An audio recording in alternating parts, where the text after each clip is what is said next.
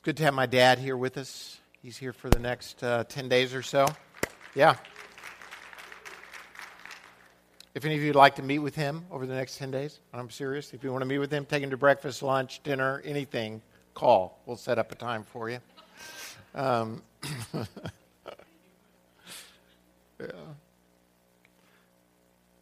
Sometimes answering the why questions of life can be very daunting almost impossible, really.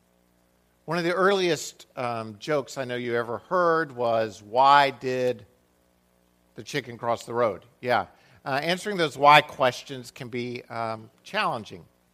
I found some years ago, a number of years ago, probably 10, some alternative possibility answers to why did the chicken cross the road. And so I rewrote them for a modern day. Um, as if different people were trying to answer this question. You really, you with me? Hello. You, some of you are. I, why did the chicken cross the road? Well, according to President Obama, here's why the chicken crossed the road. He said, I fight for the chickens, and I'm fighting for the chicken right now. I will not give up on the chicken crossing the road. I will fight for the chickens, and I will not disappoint them. I wish I was a better imitator of all my imitations. Here's what ex President Bush would have said if he were asked why the chicken crossed the road. I don't believe we need to get the chickens across the road. I say lead the chickens to the road and then let them decide. The government needs to let go of strangling the chickens so they can get across the road or decide to do something different. I trust chickens to make the right choice for themselves. You're getting in the flow of it now? Okay, here's Vice President Joe Biden. Chickens are big time because they have wings. They could probably fly if they wanted to. Most chickens don't want to cross the road. They don't need help crossing the road. In fact, I'm not interested in crossing the road myself. Here's what Rush Limbaugh would say To steal a job from a decent, hardworking American, that's why the chicken would cross the road. Here's Dr. Seuss's response. Why did the chicken cross the road? Did the chicken cross the road? Did he cross it with a toad? Yes, the chicken crossed the road. And why it crossed, I've not been told. Thank you. Thank you. I'm not done yet. Just hold your applause, please. I've got a lot more of these. It was fun. Ernest Hemingway said, Why did the chicken cross the road? To die in the rain. Love Hemingway, don't you? Bill Gates said, I just released Windows E Chicken 2015, which will not only cross roads, but will lay eggs, file your important documents, and balance your checkbook. And Internet Explorer is an inextricable part of Windows E Chicken.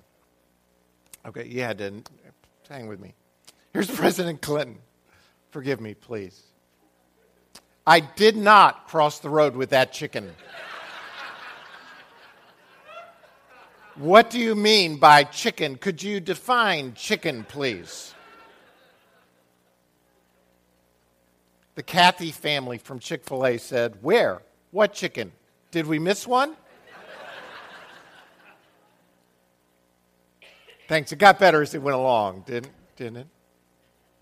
Why questions, very challenging to answer.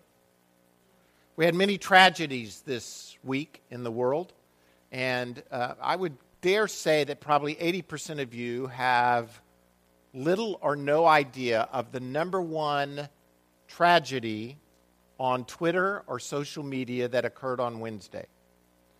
For those of you who are over uh, 18 years old, uh, you may have not heard the really tragic news that Zayn Malik was leaving One Direction. See, some of you don't even know what I'm talking about right now, do you?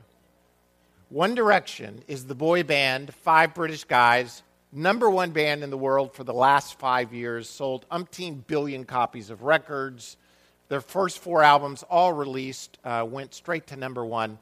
And so I have a video clip of some of the responses from Wednesday's tragic, number one tragic news that Zayn was leaving One Direction. You haven't um, heard yet on the One Direction Facebook page. There's a um, thing about how Zayn is leaving the band. Never has there been anything so hard to wake up to. What happened? He left One Direction. Stop. Look at this. It won't look right without him.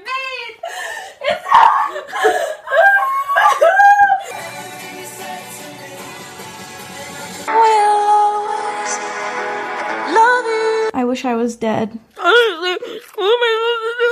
I don't know what It just doesn't make sense. What's true? Someone told me what's true. like I'm going through the first stage of depression. Are you upset Zayn's leaving the band? They'll always um, leave a spot if, for him when he wants to come home. Well, I guess I'm not a fan of One Direction anymore. I love you, Zayn. I love you. Tragedy occurs all around us, whether we. I'm sorry. I apologize to even those in my own home. Um,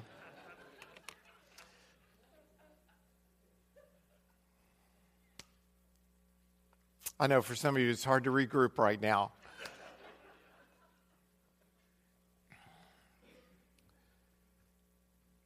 Why? Is a hard question to answer. Today is Palm Sunday. And in all honesty, we look to what's, from some people's perspective, would be deemed the greatest tragedy in all of mankind. God, in human flesh, went to a cross and died on our behalf. I mean, there could be no greater, higher, more devastating thought than God would come to earth to bring us and reveal to us himself, and we in turn would put him to death on a cross. Why would that happen? Why was that necessary? Why was it preordained before the beginning of time that Jesus would come in human flesh and go to the cross? Here's what I would like for us to look at this morning. There's an element that we, as followers of Jesus Christ, know about what occurred on the cross and what we received. In other words, because Jesus sacrificed his life, he paid the penalty of sin on our behalf, we can now have a relationship with God. He bridged the gap that we couldn't cross over. He did what we couldn't do. He paid a debt we couldn't pay so that we could have relationship with God. The next question that I think is really important is why? For what purpose? I mean, so we're we're no longer sinful creatures if we receive Jesus Christ by the grace of God, we're now redeemed, but for what purpose? What do we do now? Why are we here? I, I, I know the benefit, and you do too, that when we die, we're going to go to heaven rather than hell. We're going to be with God forever. But shouldn't there be something more between now and then? Something more to life than the, the look forward to we're not going to all go to hell, which I think is really good news, by the way. I don't know about you, but I'd much rather go to heaven, be with God, be with you, then go to hell and be with whoever's there. But in the meantime, I believe that there's something more that Jesus Christ gave us when he went to the cross than simply salvation, which is an incredible benefit in and of itself. Jesus Christ, it says in John, which Scott read earlier to us, talks about how he comes into Jerusalem. They wave palm branches. They go out to meet him, shouting, Hosanna, blessed is he who comes in the name of the Lord. Blessed is the King of Israel. They recognize that Jesus is the king. And as a king, you think a king would be treated in a specific way. But Jesus came as a king like no other. He came, came as a king who, in turn, instead of demanding service, came to serve. I have not, he says, I have set you an example that you should do as I have done. I tell you the truth. No servant is greater than his master, nor is a messenger greater than the one who sent him. Now that you know these things, you will be blessed if you do them. So Jesus, as God, came, he is the king, but he came in order to set an example for us that we should follow in his footsteps that we should do as he did. You got your WWJD bracelets on. What would Jesus do? The idea of what would he do so that I can in turn do them. He's our example. Philippians 2 5 through 7 says, Your attitude should be the same as that of Christ Jesus, who, being in very nature God, did not consider equality with God something to be grasped, but made himself nothing, taking the very nature of a servant, being made in human likeness. The Bible says in Hebrews that Jesus is the same yesterday, today, and forever. An incredible truth that when Jesus, God, the one through whom all the worlds are sustained by his powerful word, he emptied himself and became a man for us. But not just for us, as an example for us. James and John's mother, you remember her name? Neither do I, um, because I don't think it's given. Can't remember. But in any case, she comes and says, Hey, can my son sit on your right and left when you come into your glory? You are a king. I love mothers. They really help with their sons, pushing them forward, comes forward, and he says to them, uh, instead, he talks about what does it mean to be a leader. It's not like lording over. This isn't what you think, but he says instead, whoever wants to be great among you must be your servant, and whoever wants to be first must be slave of all. For even the Son of Man himself did not come to be served, but to serve and to give his life as a ransom for many.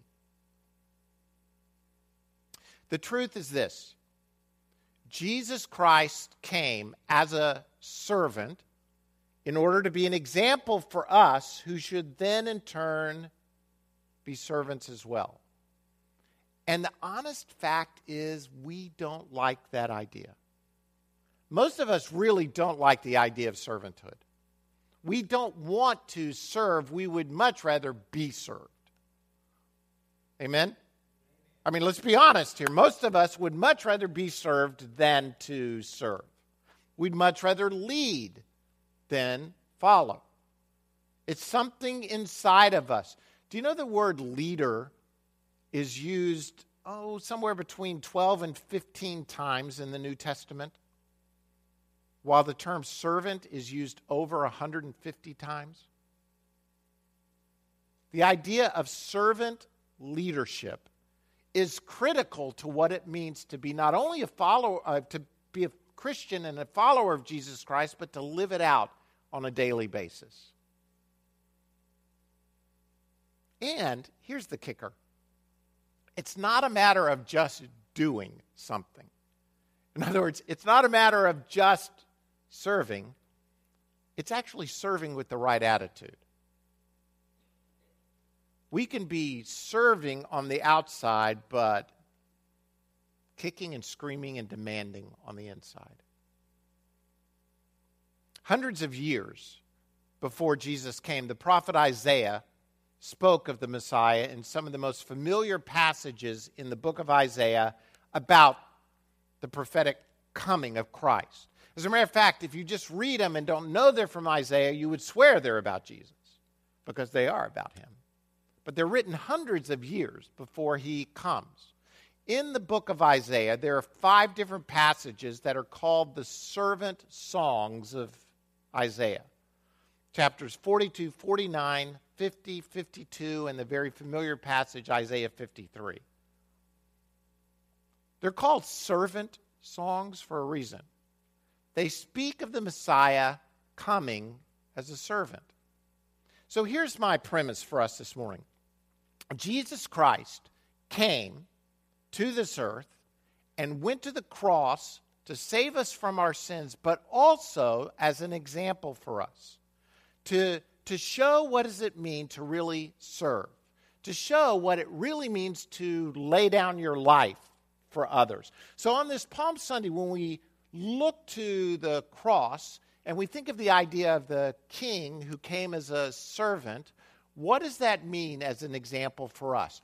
What are some of the characteristics of this servant that we should also be exemplifying? So, from Isaiah 42, verses 1 through 4, I wanted to list six, and I'm going to list them quick, examples of the way Christ came as an example for us as a servant so that we should also be like this. Here's the passage in its entirety Here is my servant whom I uphold. And this is Isaiah, the prophet Isaiah speaking, but it's God speaking about the coming of Christ. Here's my servant whom I uphold, my chosen one in whom I delight. I will put my spirit on him, and he will bring justice to the nations. He will not shout or cry out or raise his voice in the streets. A bruised reed he will not break, and a smoldering wick he will not snuff out. In faithfulness he will bring forth justice. He will not falter or be discouraged till he establishes justice on earth. Six characteristics of Christ that we should also be walking in. We should be like this. First one is this we need to be dependent on God. Dependent on God. It says about Jesus, Here is my servant whom I uphold. It says in Philippians 2, which we just read, that Jesus made himself nothing and he emptied himself and became totally dependent upon the Father. Oh, what Jesus had to give up to become a man. As I said, in the book of Hebrews, it talks about the Son as the radiance of God's glory, the exact representation of his being, sustaining all things by his powerful word. Here's what happens Jesus, who is the sustainer, gives up everything and comes to earth and now must be sustained. He, he empties himself of all his God privileges which is, uh, we don't even understand how this dynamic could take place, how he could set aside all of the rights and privileges and powers of being God and yet still be God in the flesh and be totally dependent on Father God. It says in John 8 28, when you have lifted up the Son of Man, that's talking about the cross, by the way, then you will know that I am the one I claim to be, and that I do nothing on my own, but speak just what the Father has taught me. The one who sent me is with me. He has not left me alone, for I will always do what pleases him. He's saying, I'm sustained. I, I only do what the Father tells me to do. I only speak what he tells me to speak. I only do what he shows me to do. I am totally and completely dependent on God. In the first temptation, you remember Jesus has been in the desert for 40 days. Satan comes to him and says, Hey, I can tell you're hungry. You've been out here 40 days. Why don't you turn these stones into bread and have something to eat? What is Jesus' response to him? Go ahead, Dottie. But by what? Every word that comes from the Father. He's saying, listen, you think sustenance is about food. But sustenance isn't about food, sustenance is being sustained by the Father. It's about dependence on Him. Jesus recognizes it and he, and he tries to exemplify it so that we in turn can be like this. Hey, people, we, we are independent, which means what? We don't like to be dependent on anybody else. We don't want to be dependent on God. Instilled in us as Americans is that we are an independent people. We have a spirit of independence upon us. You ever thought that maybe the enemy is using this spirit of independence to keep us from accomplishing what in turn God really wants us to accomplish? This idea that I can do it myself. I don't really need anyone. Just let me do it. Just let me do I can do it myself. No, you can't. I mean, people, it, it's, it's an untruth. You can't do it yourself. You need other people. Most importantly, you need God. We have to be dependent upon Him. I, I want to encourage you this morning if you don't hear anything else I'm saying, just for the rest of the time, if for some reason you zone out, fall asleep, whatever the case may be, answer this question because you're not going any further in your walk in the Christian faith until you realize you are totally and completely and utterly helpless without Him. We must be dependent upon Him. And people, I can confess, this is a battle. I mean, I've been, I, I was raised in a godly home. My dad's here. Um, th- my mom and dad showed me what it means to be people of prayer and dependence on God. But something inside of me has always been saying, you can do this. You can do this. Work harder, study harder, train harder, be harder, and you can become whatever you want to be. It goes against the Word of God. Jesus, who is everything, said, I can't do anything without Him telling me to do it, without Him showing me. Be dependent upon God. Second point is this in Isaiah 42 1, he says, My chosen one in whom I delight. Jesus was fully and completely accepted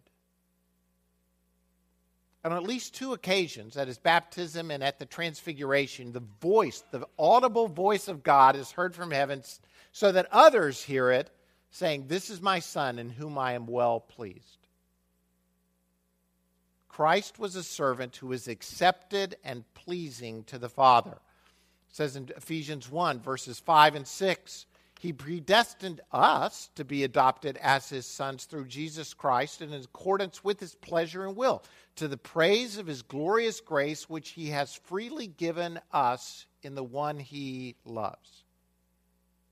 Here's the corollary truth Jesus Christ came as a servant, fully accepted by God. When we come to know Christ, we become adopted in his family as sons and daughters, fully accepted by God fully accepted by God. Now, this is a tough truth for some of us because we don't even accept ourselves. Some of us don't even like ourselves. We're like, I, I, am such a bad person. How can I fully receive who I am in, in my own mind? How, therefore, how, God, how could God fully accept me?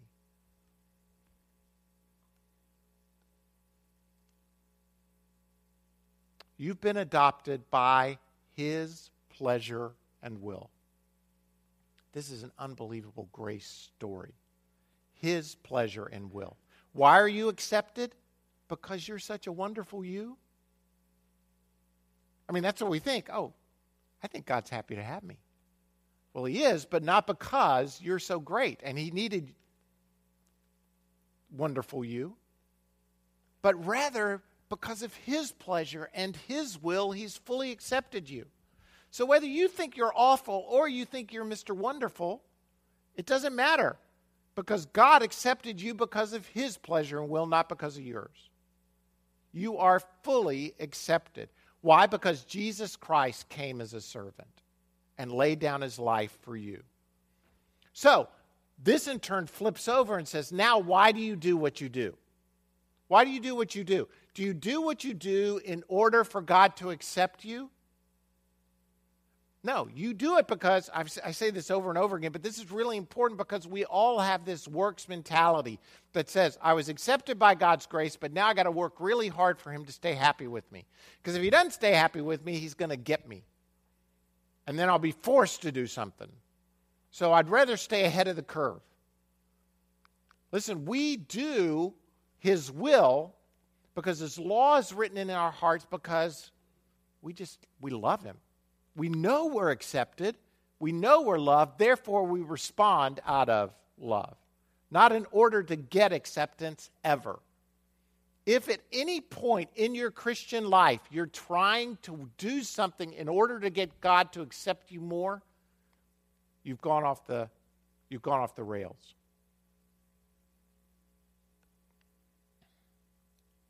Jesus was able to endure the cross and scorn its shame because he knew not only of his plan and his purpose, but because he was fully accepted by God. It was an act of love on our behalf. Third point receive the Spirit's anointing. Moving straight through the passage, I'm just preaching straight through it. Uh, Isaiah 42 2 says, I will put my spirit on him, and he will bring justice to the nations.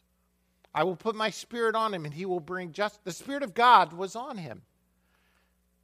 If you look, I, I don't have time to walk through all the passages that talk about this, but it's really critical. For the one whom God has sent speaks the words of God, for God gives the Spirit without limit. This is John's commentary on what's going on after John 3:16 and Jesus coming. Now John starts talking about the reason Jesus could do what he did was because the Spirit of God was upon him. In Luke 4 18 and 19, Jesus' first sermon, he gets up and he says, The Spirit of the Lord is on me because he has anointed me to preach good news to the poor. He sent me to proclaim freedom for the prisoners, recover your sight for the blind, to release the oppressed, to proclaim the year of the Lord's favor.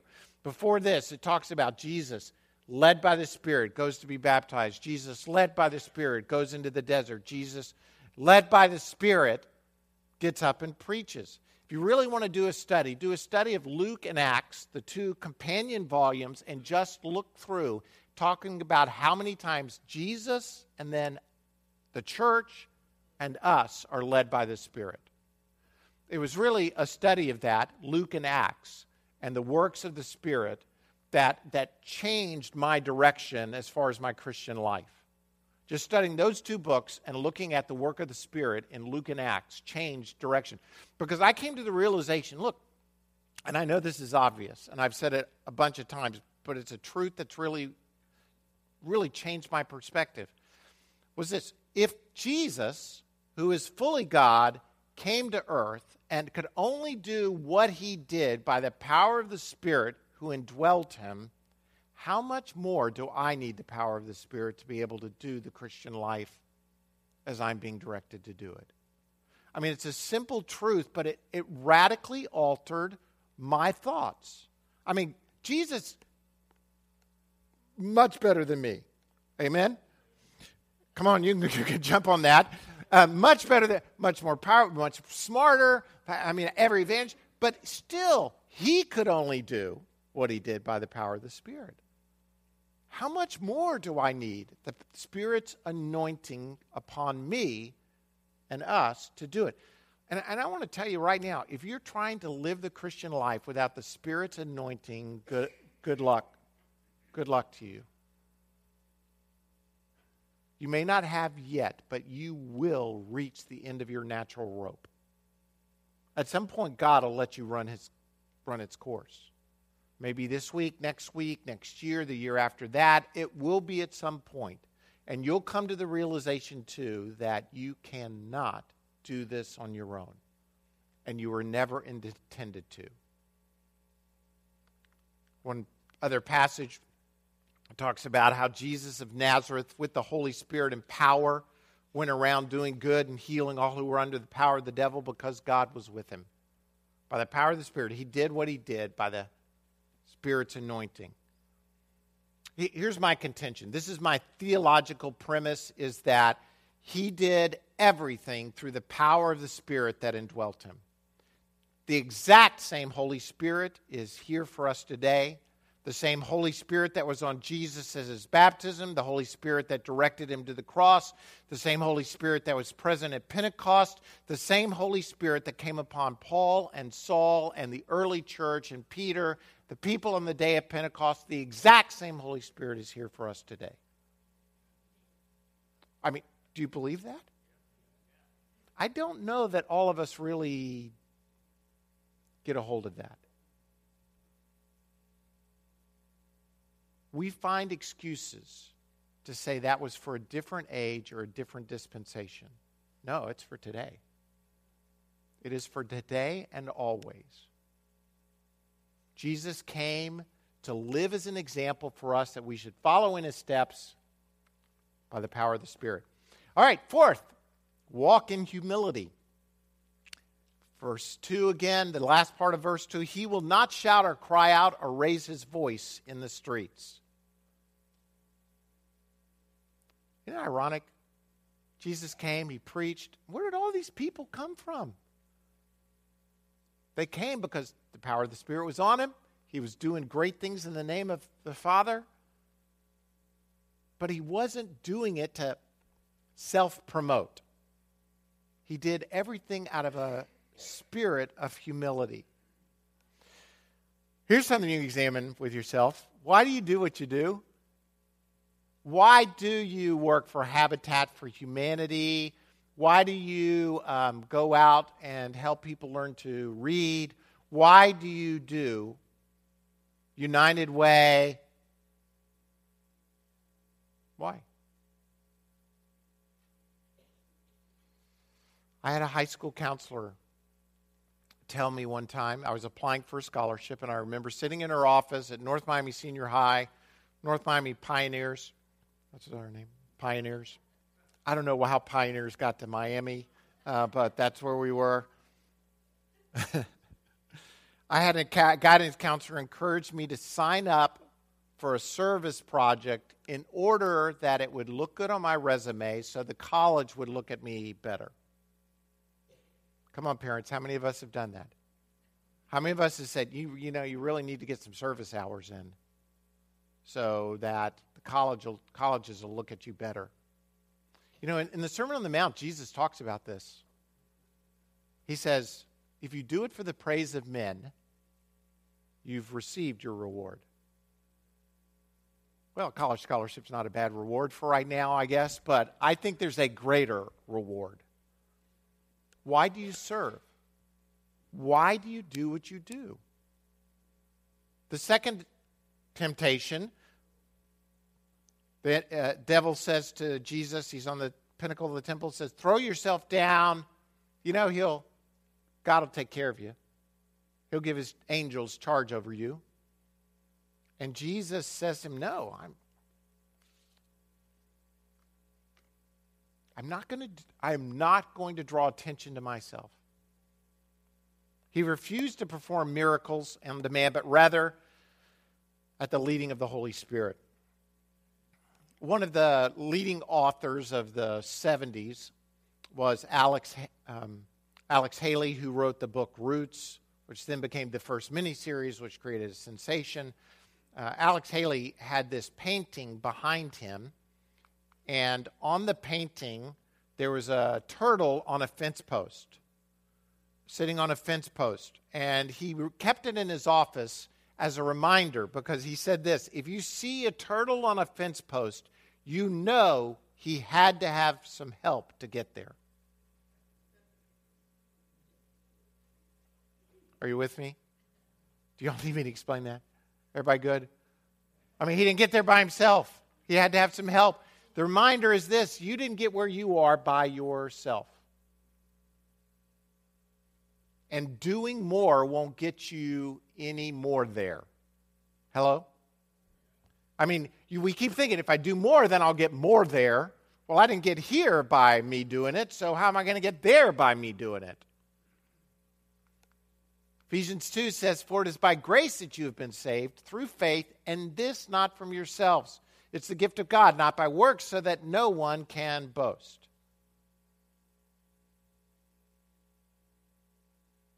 Here's one clue that you may be just serving out of your own stuff. Think about this. Are you too proud to do some areas of service? In other words, are there some things uh, I, I just I can't bring myself to do that. Well, what are you saying? Well, I'm a little. Listen, I'm not talking about anointing or fill. I, I'm not talking about being led by the Spirit to, to serve or not serve in certain areas. I'm talking about our own stuff that kind of prevents us from saying yes to the voice of the Spirit that may be leading us. Philippians 2 says, And being found in appearance as a man, he humbled himself and became obedient to death, even death on a cross the most complete picture of the humility of Christ is the cross. He humbled himself, not just by becoming a man. I mean, think about that big deal that was. Setting aside his God privileges, coming to earth as a man, but then went to the cross on our behalf. Fifth, you stand with me? These are all characteristics of Christ as servant, demonstrated by the cross that we should be following in as well. We need to empathize with the hurting. Isaiah 42 3 A bruised reed he will not break, and a smoldering wick he will not stuff out. A servant specializes in bringing back the hurting. By the way, this may be the hardest one of all for some of us because it is not pretty. It takes hard work. Hurting people hurt people. I can't remember where we heard that the first time, but it stuck with me forever. Hurting people hurt people. And if you try to help hurting people, they will hurt you. So for some of us who say, ah, I'm not going to put myself in that position, this is too hard. I reached out to help them and they bit me.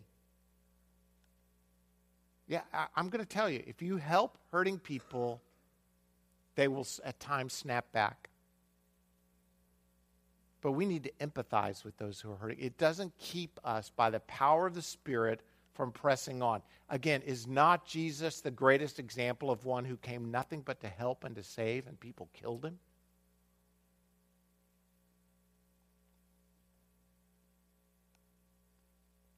We're in this together. I mean, we're like these people who are in a lifeboat and it's leaking at one end of the lifeboat. And so the people at that end are just bailing out water as fast as they can. And we're sitting on the other end of the lifeboat saying, I'm glad that leak isn't on my end. I mean, that's the way we think. I mean, really, we think just because it's not on my, we don't realize that we're all in this together. Some of you are going to get that later. Wait, we're in the same boat. There's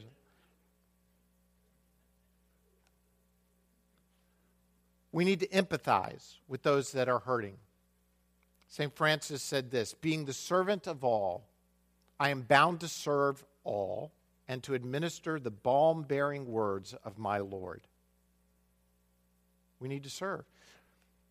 To, to me, Peter is the great example of this bruised wick, this smoldering ember. When Peter denies Jesus three times, curses Jesus uh, in public and in front. I mean, when he left that, he was not just, I mean, he must have been just a dying ember. Can you imagine Peter thinking, I, have I've totally and completely failed? I am of no use. I'm no good. I, I've just, I was with Jesus all this time. I said, I, I, mean, just the night before, I cut off a guy's ear trying to defend him. Now I'm in front of people denying him and cursing him. Uh, this is, I'm, I'm done for.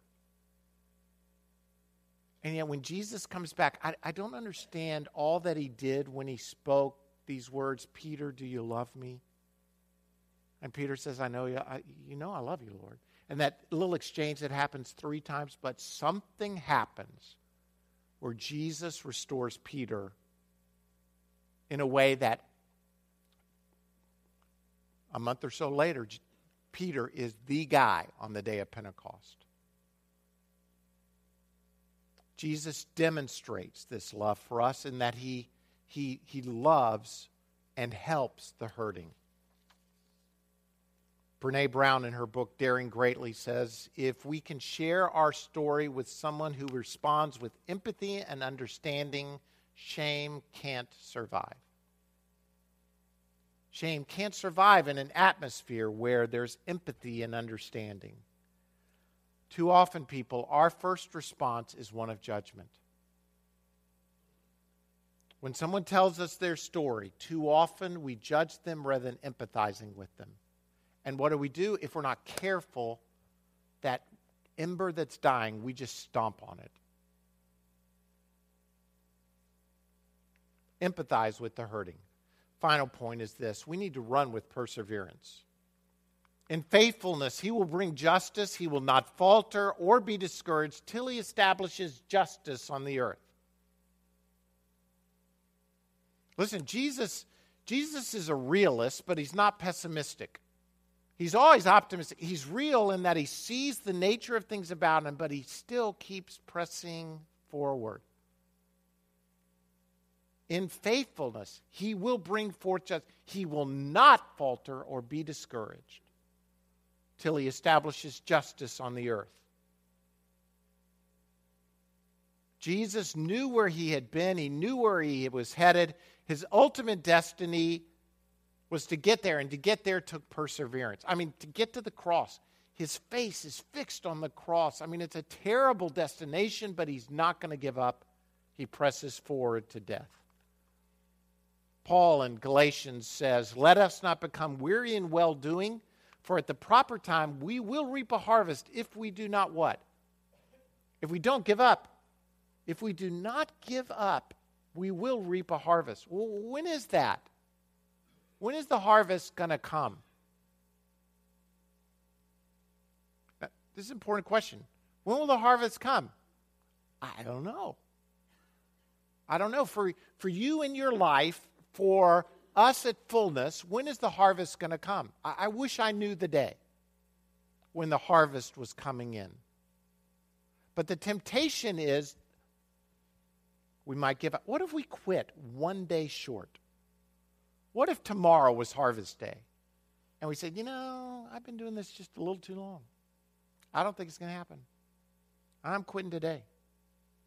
And we're one day short. What if we're a week short? What if we're a year short? Listen, that the concept of perseverance is to, that, that we keep pressing on. He says, therefore, as we have opportunity, let us do good to all people, especially to the family of believers. Serve in spite of your feelings. Emotions don't determine your level of service. Service rather disciplines your feelings. Allow the Word of God to build confidence within you. Therefore, we do not lose heart. Do you ever feel like you're in danger of losing heart? I know I have. Though outwardly we're wasting away, yet inwardly we are being renewed day by day for our light and momentary troubles. You should, if you want to, if you want to laugh at something, read what Paul says right before this. Read what, what he says before about all he's gone through. I've been beaten, I've been stoned, I've been hauled off for dead. You know, they hated me here, they hated me there, they hated me everywhere. I mean, he sounds like Dr. Seuss. I've been hated every. I, I mean, he just talks about how much he's been going. He, ah, my light and momentary afflictions are achieving for us an eternal glory that far outweighs them all. So we fix our eyes not on what is seen, but what is unseen. For what is seen is what? Can you see that? For what is seen is temporary, but what is unseen is eternal. Here are my questions for us today. Are we walking? Are we walking in the anointing and the infilling of the Holy Spirit? Are you dependent, completely and totally and utterly dependent upon God? Do you know no, no, no, beyond a shadow of a doubt that you are fully accepted by Him? Are you still trying to earn your way in? Are you walking in humility? Do you empathize with those who are hurting? Are you persevering in the faith? Jesus came and gave us as an example so that we would follow in his steps. To me, these are the truths of being a follower of Jesus Christ. Do we have the same heart and mind as Jesus had? When you come to the table of the Lord this morning, and we're going to come in just a moment, remember this Jesus, on the night before he was both betrayed and then tried, eventually crucified, he gathers his followers around. And I, I know that all of you who have been in church for long know the account of Jesus bringing his followers together and saying, when he takes the bread, he breaks it and he says, This is my body which is broken for you. Do this in remembrance of me. And then he takes after supper the cup and says, This cup is the new covenant in my blood. Do this whenever you drink it in remembrance of me. When he says do this, we usually think the do this means just take this and eat this and remember. But I think there's an element implicit in that that Jesus, who's about to go to the cross is saying, This is the way you're to live. Do this. Your body may be broken, your blood may be shed, your life will be given up on behalf of others. Do this. And when you do this, when you live out the life of Christ, you're testifying to the world his death until he comes. When we come to the table of the Lord, this is not just some religious ritual. This is not just some thing we go through. This is a declaration that God, we are yours. We're yours totally and completely.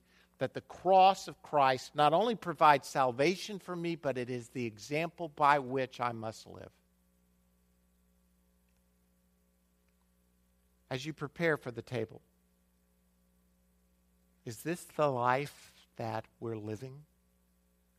Is this the life you're living? A life of humility, a life of love, a life of empowerment, a life of acceptance.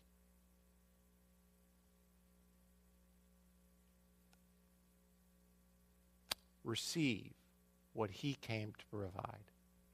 Lord, we thank you today on this Palm Sunday, this day where we we look to the cross, really.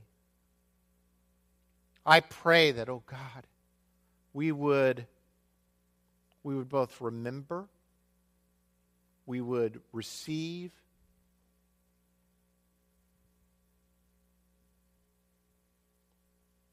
we would walk out your calling on our lives. Thank you we thank you for this grand design, this unbelievable truth that from the beginning of time that you, oh God Father, have been pointing us to the salvation and the work of the cross, the work of grace that comes through Jesus Christ. I pray that as we come right now to this table, to this time, where we will remember your death, that Lord, this won't be just about what you've done for us for the future, but it will be as an example for us about how we're to live every moment of every day.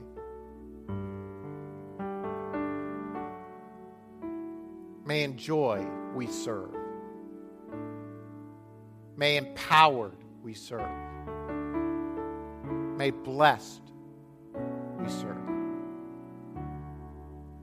Lord, we thank you and we praise you.